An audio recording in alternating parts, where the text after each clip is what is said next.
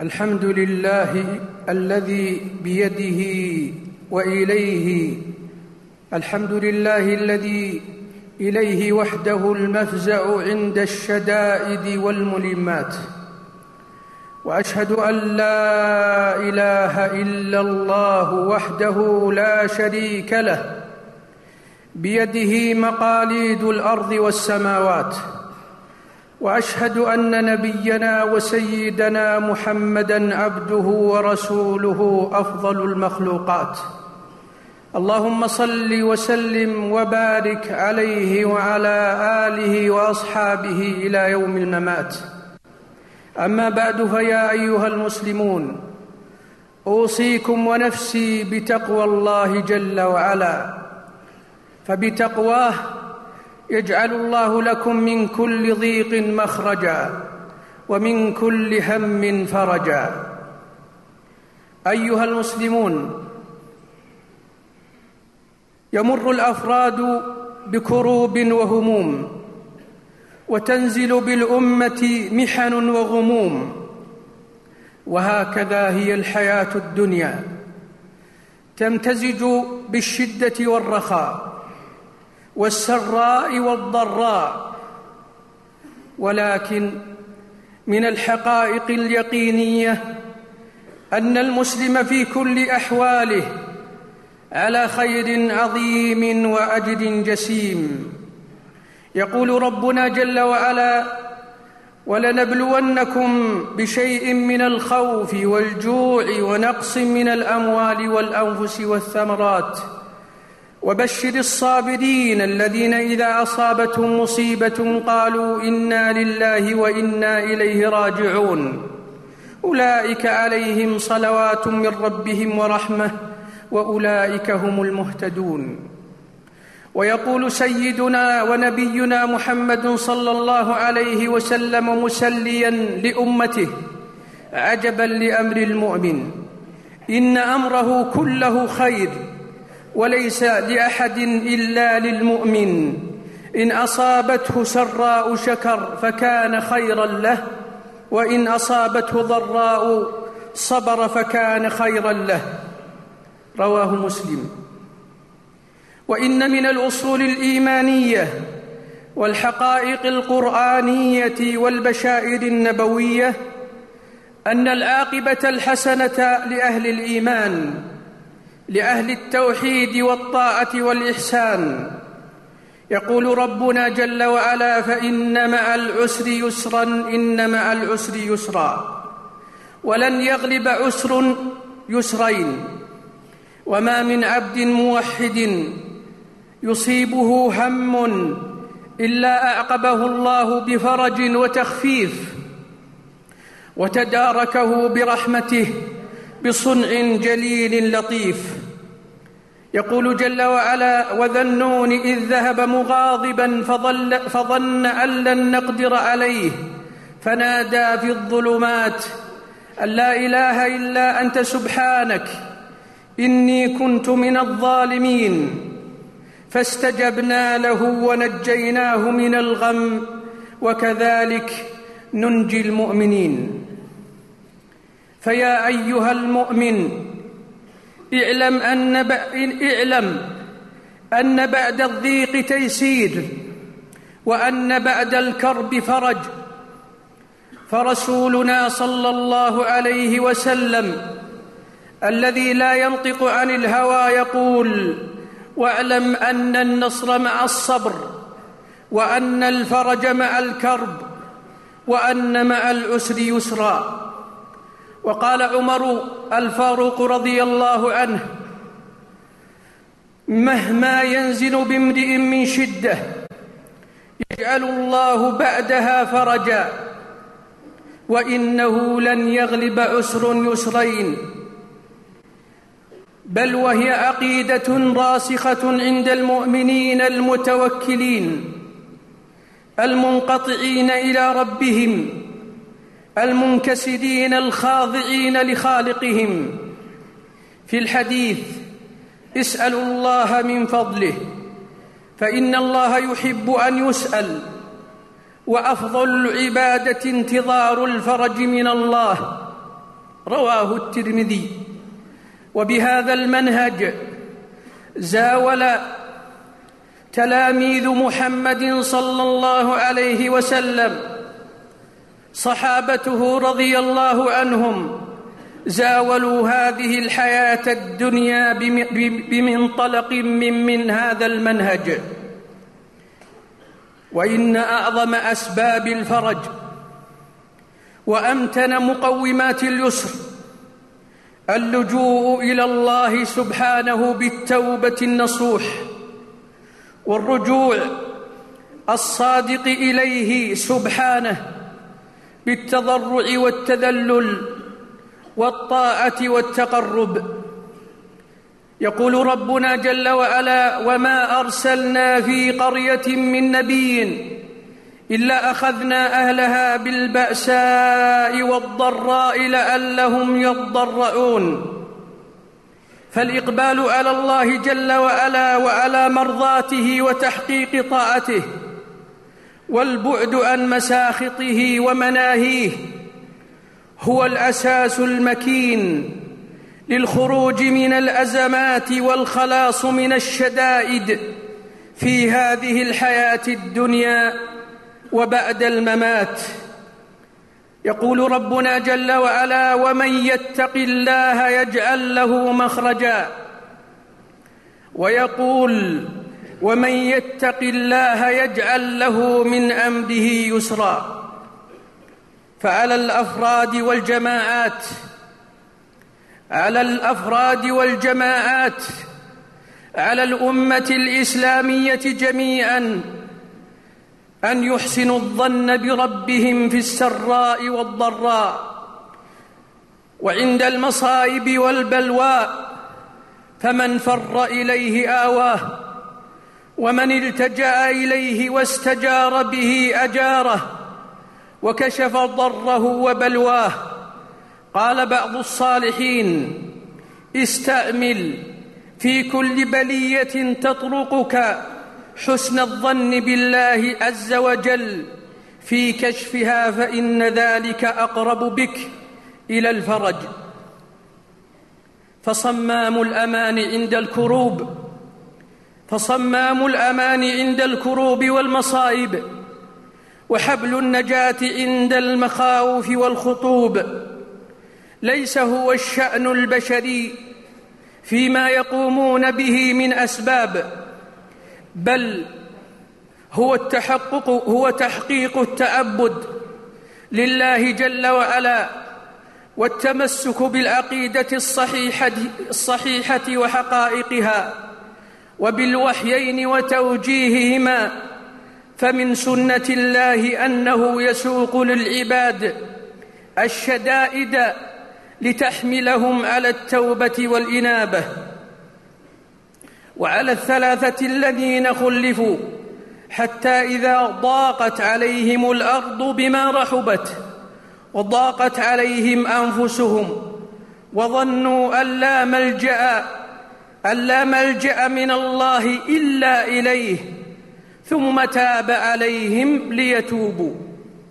يقول ابن عباس رضي الله عنهما في تأويل قوله تعالى ولنذيقنهم من العذاب الأدنى دون العذاب الأكبر لعلهم يرجعون.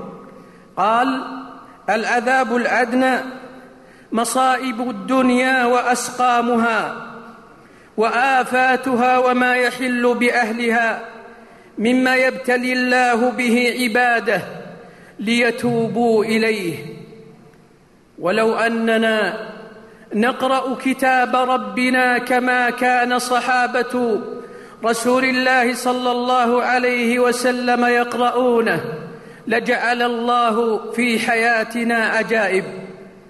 فيا أهل الإسلام تمر أمتكم بكروب شديدة ومصائب عظيمة. ألا وإنه لا كاشف لها ألا وإنه لا كاشف لها ولا دافع. مهما ظن الخلق غير ذلك لا كاشف إلا الرجوع إلى الصراط المستقيم وإصلاح الوضع إصلاح الوضع بالإسلام وتعاليمه إصلاح حياة المسلمين إصلاح مجتمعات المسلمين بما يرجونه ويصبون إليه الإسلام وهدي محمد صلى الله عليه وسلم. قال جل وعلا وبلوناهم بالحسنات والسيئات لعلهم يرجعون. فإذا لم تعالج الأمة وضعها المزري من منطلق أصولها على ضوء هدي دستورها فمتى فمتى الرجوع والإصلاح يا ترى؟ فأحدثوا يا أمة الإسلام أحدثوا يا أمة الإسلام توبة ومراجعة صادقة تنسفون بها بكل صدق. كل المخالفات العقائدية التي تزاول في حياتكم طهروا واقعكم من كل ما لا يتفق مع شرع ربكم.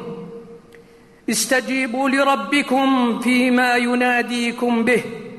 ألم يأن للذين آمنوا أن تخشع قلوبهم لذكر الله وما, وما نزل من الحق ومتى حقق المسلمون ذلك على مستوى حكامهم ومحكوميهم وعلى شتى مناحي حياتهم تبدلت أحوالهم رخاء وعزا وصلاحا لما اين قوم يونس أسباب العذاب تحيط بهم عندها جأروا إلى الله واستغاثوا به وتضرعوا واستكانوا إليه فقال الله فيهم فلولا كانت قرية آمنت فنفعها إيمانها إلا قوم يونس إلا قوم يونس لما آمنوا كشفنا عنهم عذاب الخزي في الحياة الدنيا ومتاناهم إلى حين.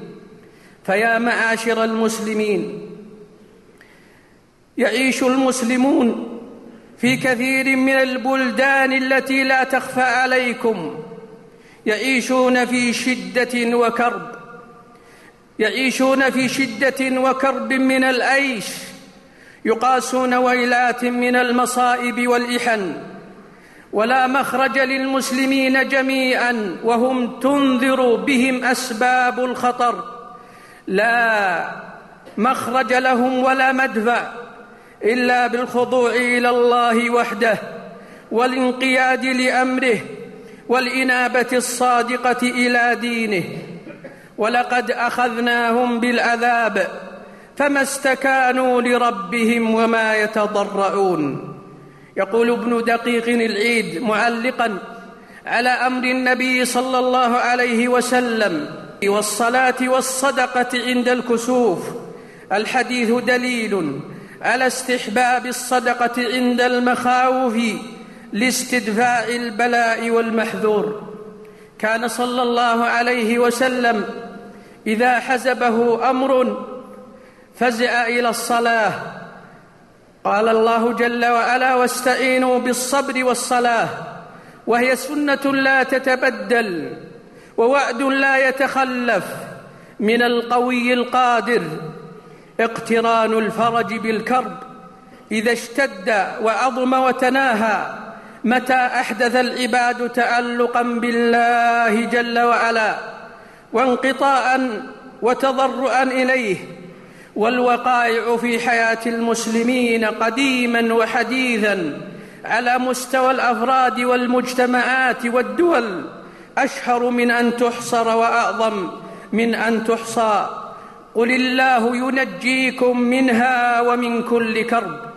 إخوة الإسلام إن من أعظم ما يزيل الهم ويفرج الكرب. من أعظم ما يزيل الهم ويفرج الكرب. لزوم ذكر الله جل وعلا بلسان يواطئه القلب. ولقد نعلم أنك يضيق صدرك بما يقولون. فسبح بحمد ربك وكن من الساجدين. واعبد ربك حتى يأتيك اليقين. ألا بذكر الله تطمئن القلوب. أعظم الذكر تلاوة كتاب الله جل وعلا بتدبر وتمعن وتعقل وإن مما يجلب الخيرات ويدفع البليات كثرة الاستغفار بلسان المقال ولسان الحال والآيات والأحاديث في هذا المعنى كثيرة وما كان الله ليعذبهم وهم يستغفرون. ومن لزم الصلاة والسلام على النبي المختار عليه أفضل الصلاة والتسليم. جعل الله له من كل هم فرجا ومن كل ضيق مخرجا وفتح عليه من الخيرات ما لم يكن على بال. فكيف إذا لزم سنته وهديه وسيرته؟ يا من وقع في غم وكرب. وأصابه عظيم الخطب. تضرع إلى ربك. استسلم وانقطع إليه. وفوض الأمر إليه سبحانه. فهو الذي يحول الحال. بيده أزمة الأمور. وهو القوي الكبير المتعال وهو الذي يجعل العدو صديقا. والصديق عدوا. ويجعل الرخاء سخاء. ويجعل الشدة رخاء. في الصحيحين عن أبي موسى الأشعري قال قال رسول الله صلى الله عليه وسلم يا عبد الله ألا أدلك على كنز من كنوز الجنة؟ فقلت بلى يا رسول الله. قال قل لا حول ولا قوة إلا بالله. فإنها من كنوز الجنة متفق عليه. قال شيخ الإسلام ابن تيمية رحمه الله هذه الكلمة بها تحمل الأثقال وتكابد الأهوال وينال رفيع الأحوال. ويقول تلميذه ابن القيم رحمه الله هذه الكلمة لها تأثير عجيب في معاناه الأشغال الصعبة وتحمل المشاق والدخول على الملوك وركوب الأهوال. فقولوها وأكثروا من قولها بألسنتكم وقلوبكم وصدقوا ذلك بواقع حياتكم. فرج الله همنا وهموم المسلمين ونفس الله كربنا وكروب المؤمنين. أقول هذا القول وأستغفر الله لي ولكم ولسائر المسلمين فاستغفروه إنه هو الغفور الرحيم. أحمد ربي وأشكره وأشهد أن لا إله إلا الله وحده لا شريك له وأشهد أن نبينا محمدا عبده ورسوله. اللهم صل وسلم وبارك عليه وعلى آله وأصحابه. أيها المسلمون أعظم ما يدفع الله به الهموم ويكشف به الغموم التضرع إليه بخالص الدعاء باللسان والقلب باللسان والقلب مع اليقين بالاستجابة. وأيوب إذ نادى ربه أني مسني الضر وأنت أرحم الراحمين. فاستجبنا له فكشفنا ما به من ضر. وفي الحديث لا يرد القدر إلا الدعاء رواه أحمد والترمذي.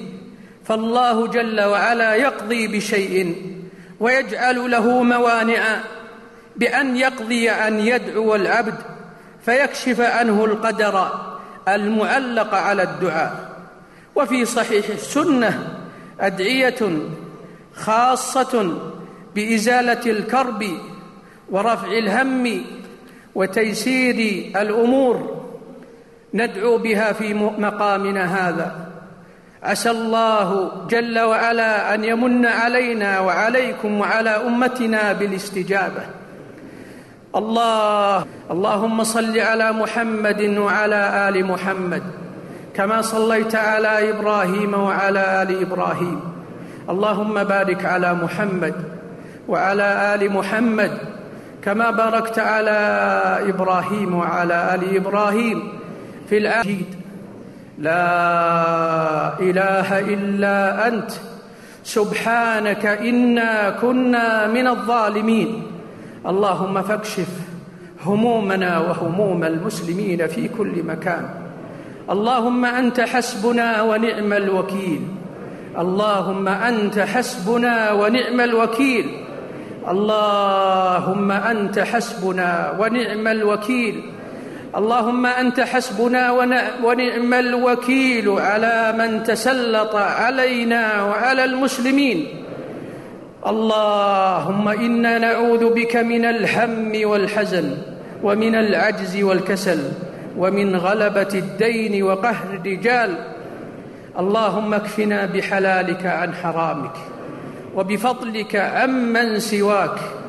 اللهم يا مالك الملك تؤتي الملك من تشاء وتنزع الملك ممن تشاء وتعز من تشاء وتذل من تشاء.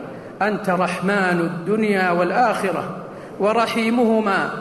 اللهم ارحمنا وارحم أمة الإسلام رحمة تغنينا بها عمن سواك. اللهم ارحمنا وارحم المسلمين في كل مكان رحمة تغنينا بها عمن سواك يا ذا الجلال والإكرام. اللهم إنا عبيدك بنو عبيدك بنو إمائك نواصينا بيدك ماض فينا حكمك عدل فينا قضاؤك. نسألك اللهم بكل اسم سم له نسألك اللهم بكل اسم سميت به نفسك أو أنزلته في كتابك أو علمته أحدا من خلقك أو استأثرت في به في علم الغيب عندك. أن تجعل القرآن العظيم ربيع قلوبنا ونور صدورنا وجلاء أحزاننا وذهاب همومنا وغمومنا والمسلمين جميعا يا ذا الجلال والإكرام. اللهم رحمتك نرجو اللهم رحمتك نرجو فلا تكلنا إلى أنفسنا طرفة عين وأصلح لنا شأننا كله. لا إله إلا أنت. الله الله ربي لا أشرك به شيئا. الله الله ربي لا نشرك به شيئا اللهم فاعز الاسلام والمسلمين اللهم بدل احوال المسلمين إلى الرخاء والصلاح اللهم بدل احوالهم من الهم إلى الفرج اللهم نفس كرباتهم اللهم يسر امورهم اللهم انزل عليهم الامن والامان يا ذا الجلال والاكرام اللهم اجمع كلمة المسلمين. اللهم اجمع كلمة المسلمين في كل مكان على الحق والهدى. اللهم اكبت أعداءنا وأعداء المسلمين. اللهم عليك بهم. اللهم عليك بهم. يا قوي يا كبير يا متعال اللهم عليك بكل عدو للمسلمين. اللهم عليك بكل عدو متربص بالمسلمين يا ذا الجلال والإكرام. اللهم احفظ بلادنا وبلاد المسلمين. اللهم احفظ بلادنا وبلاد المسلمين من كل سوء ومكروه. اللهم احفظ خادم الحرمين. اللهم اجعل له من كل هم فرجا ومن كل ضيق خرج ومن كل ضيق مخرجا. اللهم اجمع به كلمة المسلمين. اللهم اجمع به كلمة المسلمين. اللهم أصلح به أحوالهم. اللهم أصلح به أحوالهم. اللهم احفظ جنودنا في كل مكان. اللهم احفظ جنودنا في كل مكان. اللهم احفظهم بحفظك. واكلأهم برعايتك وعنايتك يا ذا الجلال والإكرام. اللهم اغفر لكل المسلمين والمسلمات. والمؤمنين والمؤمنات. الأحياء منهم والأموات. اللهم آتنا في الدنيا حسنة وفي الآخرة حسنة وقنا عذاب النار. اللهم صل وسلم وبارك على نبينا ورسولنا محمد.